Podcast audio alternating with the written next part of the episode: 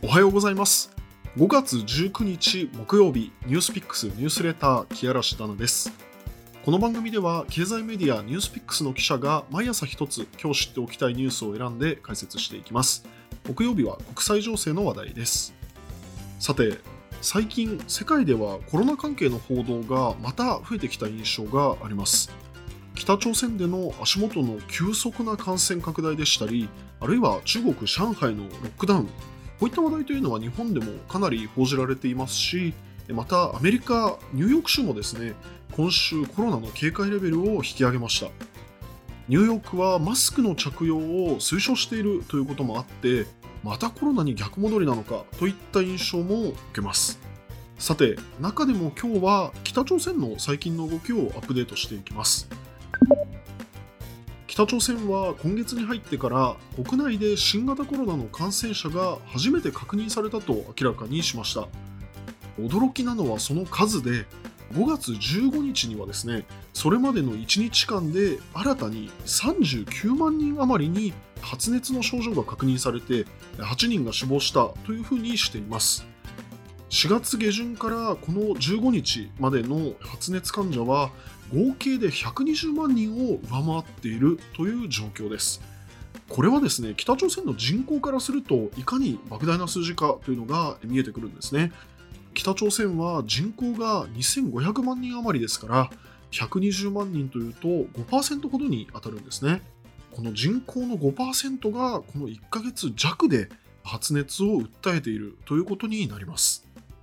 ちなみにコロナの感染確認ではなくて発熱というふうにお伝えしているのは北朝鮮の検査環境が充実していないからです。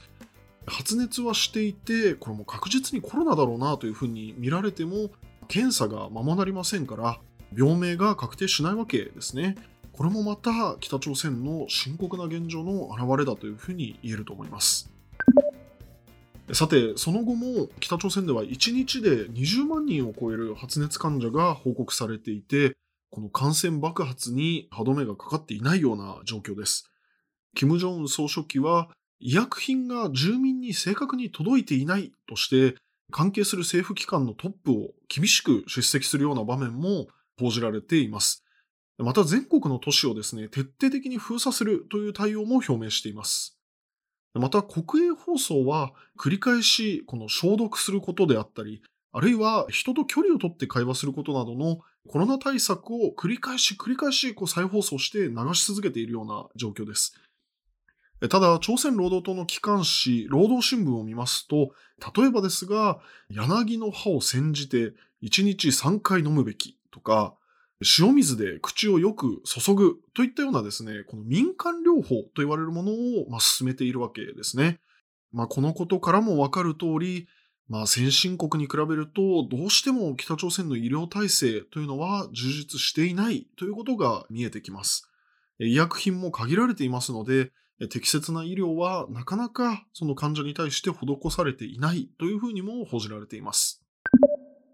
これそもそもですね、北朝鮮は新型コロナが世界的に広がった2年余り前から国境を封鎖して外国との往来というのを徹底的に制限することで、なんとかこの感染の拡大をしのいできたわけですね。中国との貨物列車の往来も許さないというこの徹底ぶりで、2021年の中国との貿易総額はその2年前と比べて9割も減少するという、こういった事態に陥りました。経済の急減速というデメリットはあったもののですね、これまでなんとかコロナだけは抑え込んできたのがこの北朝鮮の状況だったわけです。ただし、今回その感染拡大を防ぐというこの体制が破られた形になっていて、金正恩氏は建国以来の大動乱だというふうにも述べています。今後のひとまずの焦点は、北朝鮮が医療物資や医師などといったこの人道支援を受け入れるかということになっていくと思います。最新情報ではですね、中国からの輸送物資が、ま空輸で北朝鮮に届いたというふうにも報じられています。で、コロナ後ストップしていた貨物列車の往来も、まあ、すでに再開をしていますので、今後、この中国の支援の動きをどれだけ拡大していけるかというのが、この金正恩政権にとって大きなポイントになってきそうです。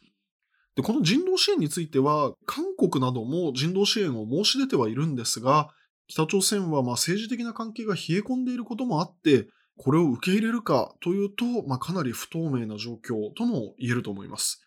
言い換えるとですね、これすべては金正恩次第というふうに見ることもできます。